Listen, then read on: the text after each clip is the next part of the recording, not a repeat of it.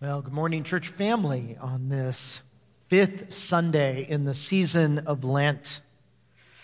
You know, whenever anyone of us is in an unfamiliar place or in a group of people that we don't know, we always look for our people. Whether it's the first day of school and we walk into the classroom and don't know anybody there, or we start a new job and, and meet all of these new coworkers, or whether we visit a church for the first time.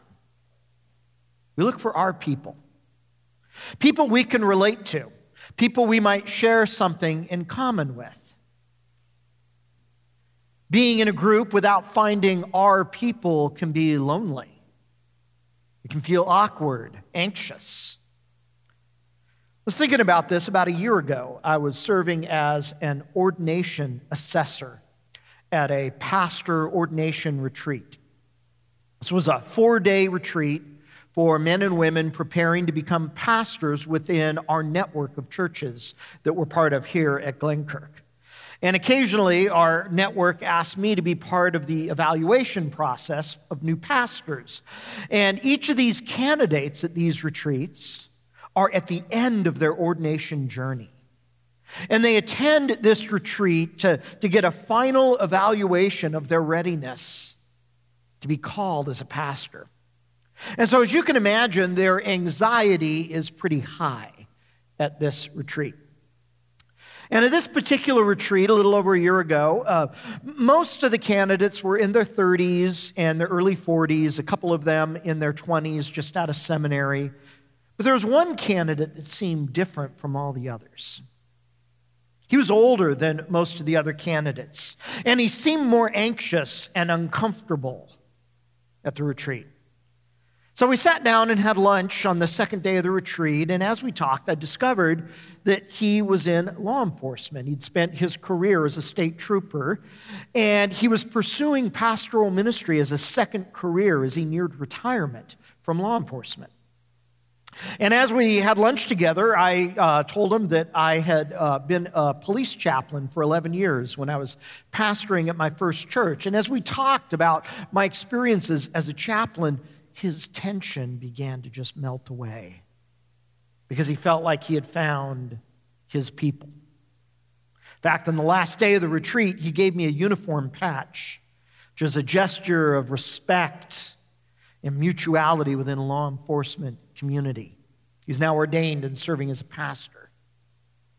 Whenever we're in a group, we look for our people. But when we become followers of Jesus, who exactly are our people? We're in a series during the season of Lent called Welcome to the Story. During Lent, we've been looking at how the Exodus story in the Bible becomes our story through our faith in Jesus. So far, we've looked at our plight, our deliverer, our sacrifice, and our baptism. And today we're going to talk about our people.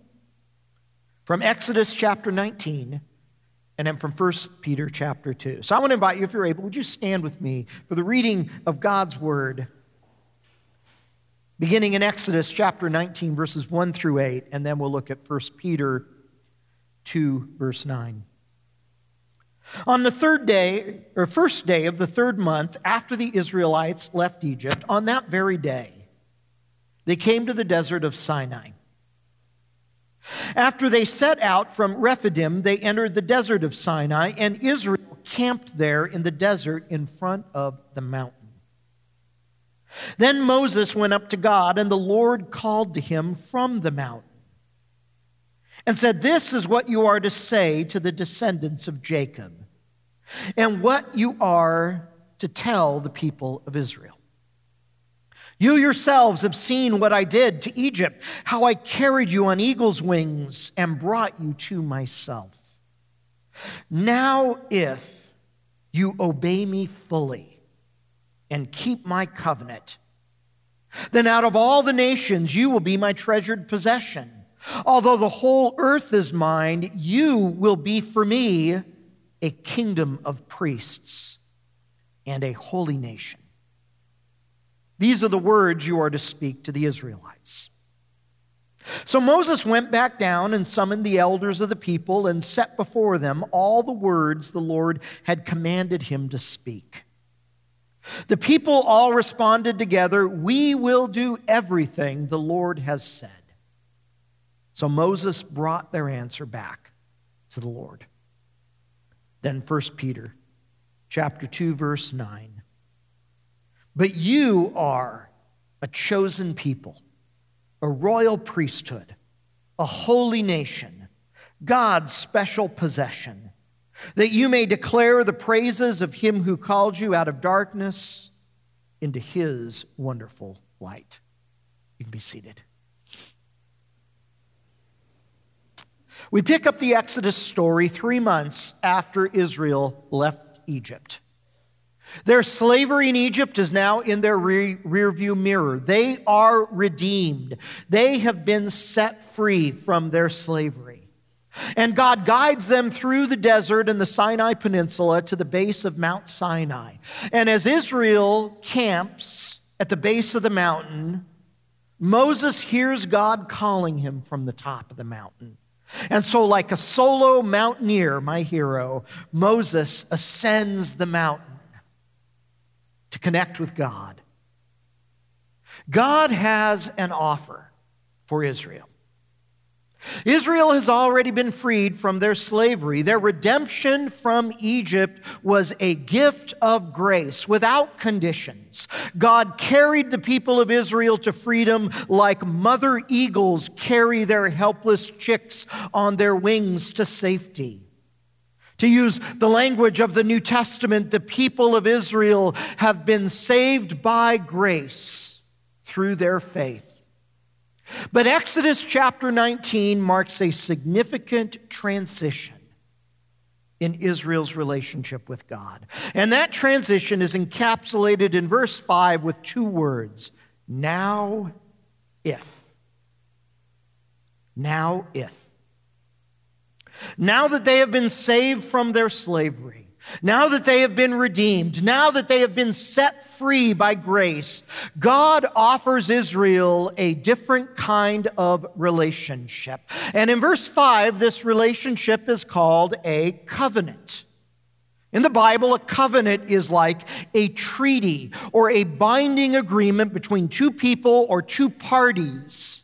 And the Bible is filled with covenants. Understanding these covenants is an essential part of understanding the flow of the Bible from beginning to end. And some of these covenants are one sided, where one party unconditionally promises to take care of the other party, no strings attached, expecting nothing in return. These one sided covenants are called covenants of grace. But other covenants are two sided, conditional covenants, where two parties promise to do something for each other. And these two sided covenants, these conditional covenants, are called covenants of works. And the covenant that God offers to Israel in Exodus 19:5 is a two-sided conditional covenant a covenant of works, indicated by that word if. Now, if. This covenant God is offering to Israel is often called the Sinai covenant because it took place on Mount Sinai. And the Sinai covenant is not about the people of Israel's salvation. They've already been redeemed, saved by grace through faith. The Sinai covenant is about their identity as a nation among the other nations in the promised land. And as a covenant of works, Israel is called to obey God completely to fulfill the terms of their side of the covenant. And God, in turn, pledges to make Israel his treasured possession, a kingdom of priests, and a holy nation among the nations. All three of God's descriptions of Israel in verses 5 and 6 relate to their existence as a nation among the nations. As God's treasured possession, Israel would be unique from all of the other nations, the object of God's special blessing and his special protection. As a kingdom of priests, Israel will become a kingdom, a political entity with leaders and laws and armies and borders and a temple and a government. But their role among the nations will be a priestly role to represent God and to represent God's ways to all the other nations. And they will be a holy nation, a nation that is called to embody and live out the holiness of God among the other nations. Remember, the people have already been saved by grace. That has not changed. But now they're offered something different a national covenant based on works. In Michael Horton's book on covenant theology, he says that Israel's national status in the land depended on them fulfilling the terms of the Sinai covenant. This is a covenant of works. And the leaders of Israel agree to this covenant of works. And this is where Israel goes from being a people to becoming a nation. And the people pledge in verse 8, we will do everything the Lord has said. And everything is what a covenant of works requires. The New Testament often calls the Sinai covenant the law because it's based on obedience to all of the laws that God will give Israel as a nation. And eventually, when all is, is done, God will give the nation of Israel more than 600 different laws that they must keep in order to fulfill their side of the Sinai covenant. They must obey these laws fully according to verse 5. Their status as a nation depends on it. Now, if. But then our passage out of 1 Peter takes the same language that we encounter here in Exodus 19 and applies it to the church. Now, when 1 Peter was written, Israel as a nation barely existed anymore. Their borders had shrunk. They were under Roman occupation, subject to Roman taxation. Just a few years after 1 Peter was written, the, the people of Israel would rebel against the Romans, and the Romans would destroy their temple in Jerusalem and drive the people of Israel out of their land. Jesus himself predicted that this would happen when the leaders of Israel rejected him as their Messiah. And so the Apostle Peter, who is writing to the church that is comprised of people who are mostly non Jewish, some are Jewish, but most are not, calls the church a chosen people, a royal priesthood, a holy nation, God's special possession. The way God describes Israel in Exodus 19 is now applied to us as followers of Jesus are part of Jesus' church. Through Jesus, we are grafted into the story of Israel. We are brought into the story. Welcome to the story. Israel's story becomes our story. Now, I need to explain this carefully because it's easy to misunderstand what it means. And, and some of this confusion is caused by the fact that there is a nation called Israel today in the Middle East. After Rome destroyed the Jewish temple and drove the people of Israel out of their land, for centuries the people of Israel lived around the world without a homeland, scattered among the nations. But then in 1948, some Jewish people retook some of that land and became a nation once again, a nation with their own government and their own borders and laws and so on and so forth. And so when we hear the word Israel, we tend to think of the modern Israeli state that you can locate on a map. But however we might interpret the significance of the modern Israeli state, that's not what I'm talking about today. When I talk about Israel's story, I'm talking about their story in the Bible. We have been grafted in to the story of Israel in the Bible. So, to unpack this, let me give you a quick overview of kind of biblical covenant theology. In the book of Genesis, God makes a promise to Abraham and Sarah to use their descendants to eventually bring salvation to all the rest of the world. That promise comes in the form of a covenant with Abraham and with Sarah. Some people call this the Abrahamic covenant, and it is a one sided, unconditional covenant of grace. It is based on God's promise to bless Abraham and Sarah, to bless their descendants, to make them into a great nation, and then through one of their descendants to bring salvation to all the other nations of the world. It's a covenant of grace. Abraham and Sarah's failures, and they were many, did not nullify this covenant. Their descendants' failures, and there were many, did not invalidate God's promises. In fact, when Israel was suffering in slavery in Egypt and they cried out to God for help, according to Exodus 2:24, God responded to their cry for help because of his faithfulness to his promises to his covenant with Abraham and Sarah. The Exodus was a result of God's unconditional covenant to keep his promises. The New Testament identifies Jesus as that future descendant of Abraham and Sarah who will bring God's salvation to all the nations. Through his perfect life, his atoning death, and his bodily resurrection, God offers salvation to the world through Jesus. And when we trust in Jesus, we share in this covenant of grace. We become part of Abraham and Sarah's family, according to the New Testament. But at Mount Sinai, Exodus 19, Israel enters into a different kind of covenant, a conditional two sided covenant, a covenant of works that relates to Israel's national existence among the nations. They are redeemed from their slavery in Egypt by grace through faith.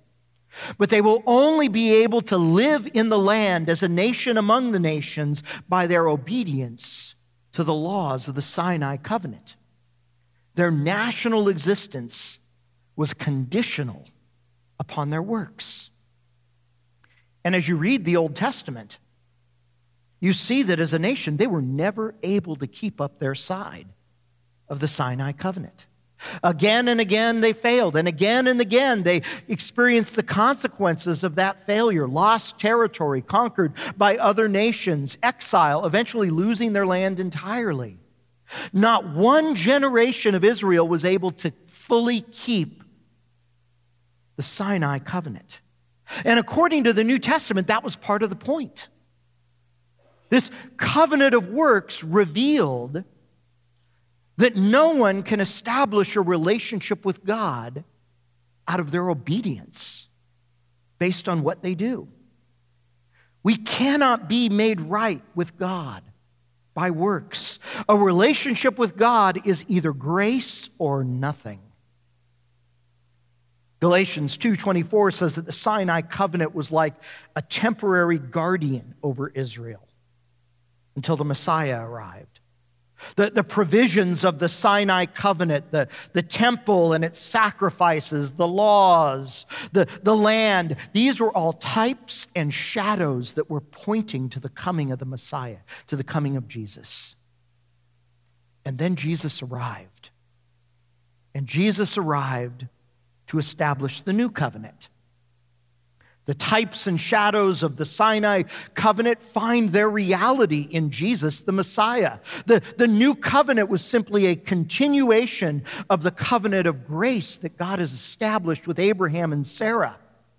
But in order to establish the new covenant, Jesus had to address the Sinai covenant.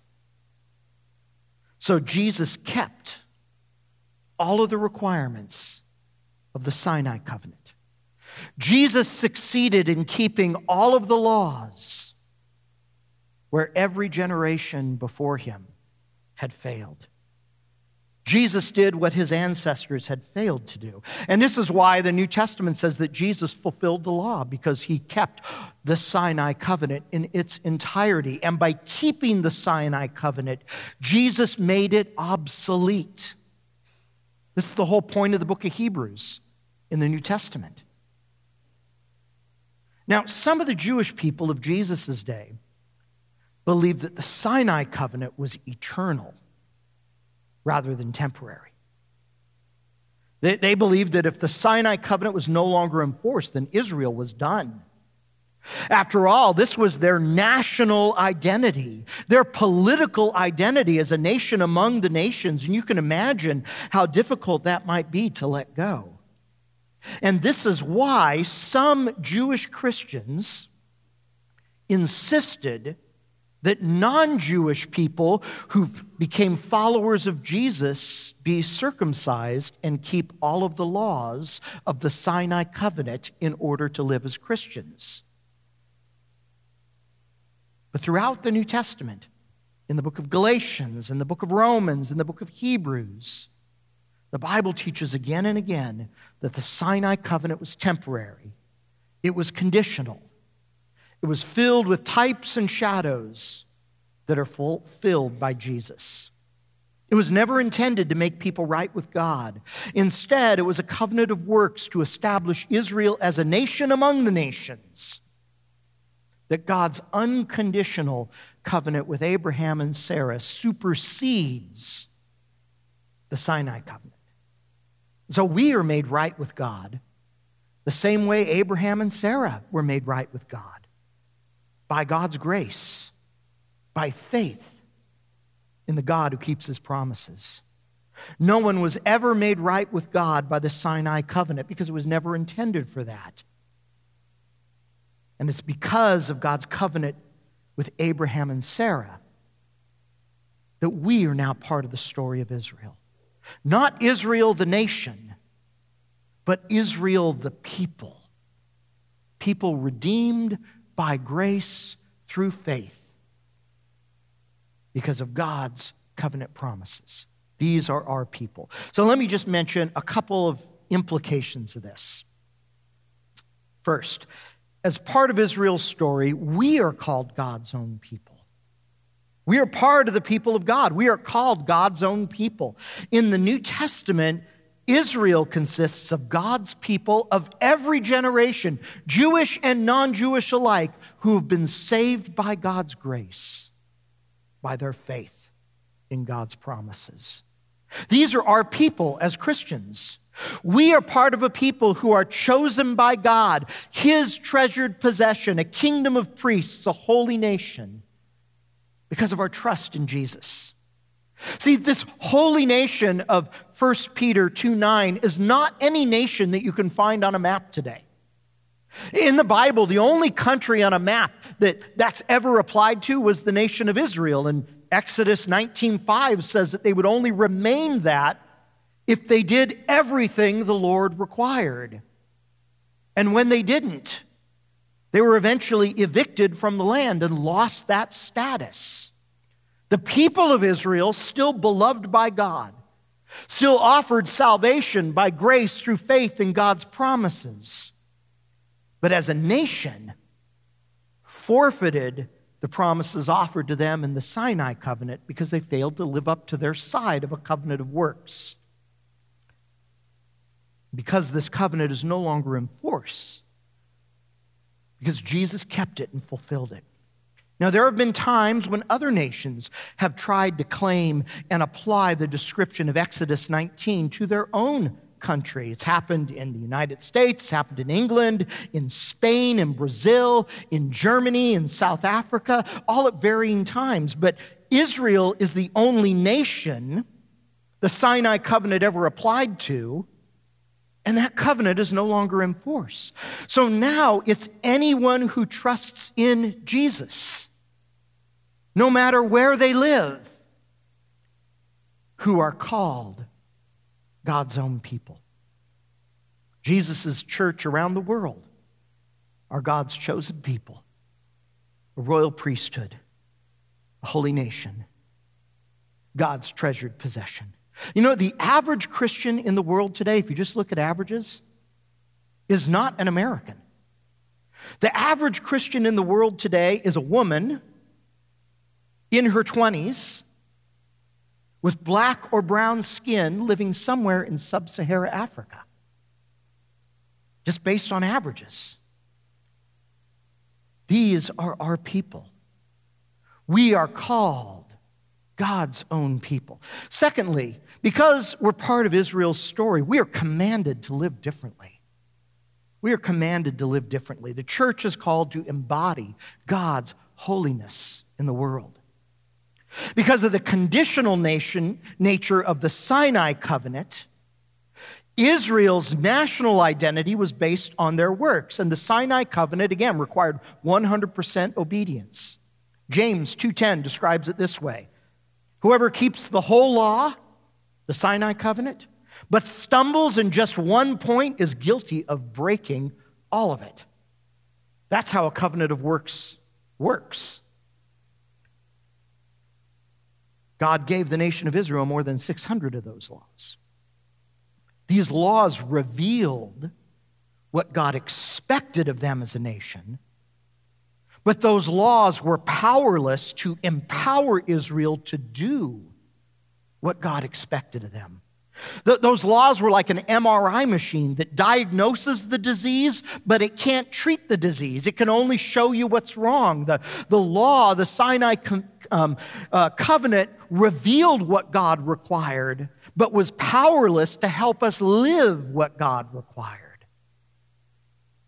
But then Jesus came and did everything that God required and offered us a covenant of grace and in this new covenant of grace, God sends the gift of the Holy Spirit to live within us and among us, to empower us to grow into holiness. There are a lot of opinions today about why Christianity is declining in American culture and throughout Europe these days. And some people blame the atheists or the liberals or the socialists or the communists or the media. And those groups, certainly many of them, are not friendly to Christians.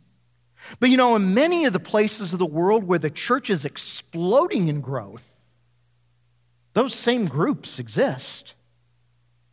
Yet it's not stopping the church's growth. The church is declining because Christians aren't living differently, embodying God's holiness. We are called to live differently. Third and finally, we are commissioned to advance God's plan to our generation. We are commissioned.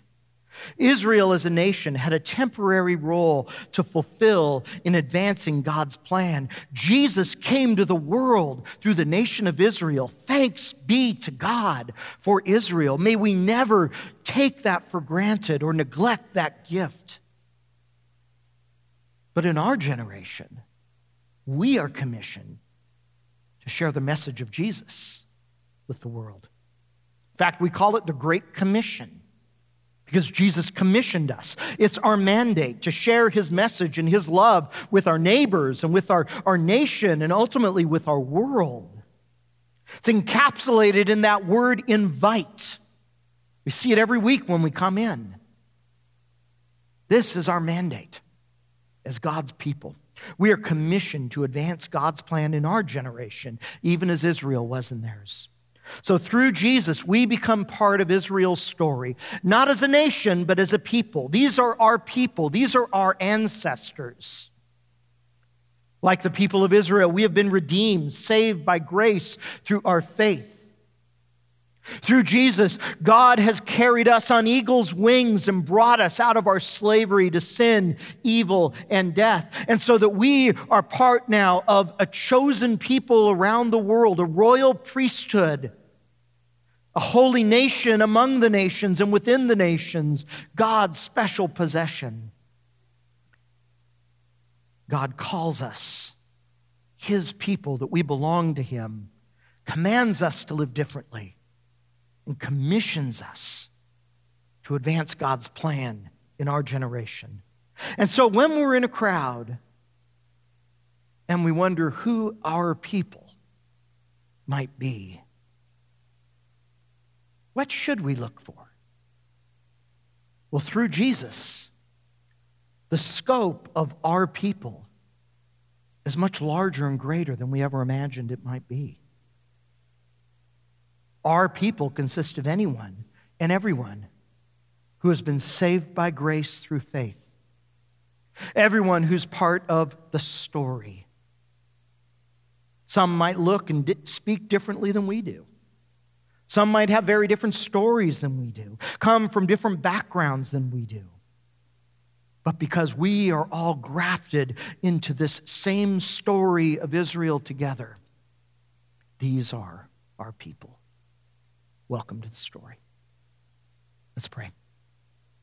Father, thank you for Israel. Thank you for your faithfulness to your promises to Abraham and Sarah. And thank you for showing us, Lord, that no one can establish a relationship with you based on their obedience, based on what they do, that it's all by grace. Thank you for Jesus, who came to fulfill the law, to do what we were unable to do, to do what Israel was unable to do,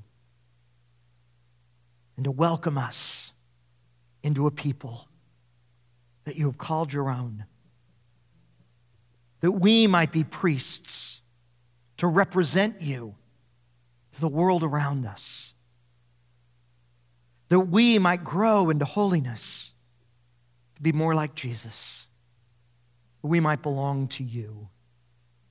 Lord, that is our calling, that is our privilege, and we thank you for your gift of grace. Pray these things in Christ's name. Amen.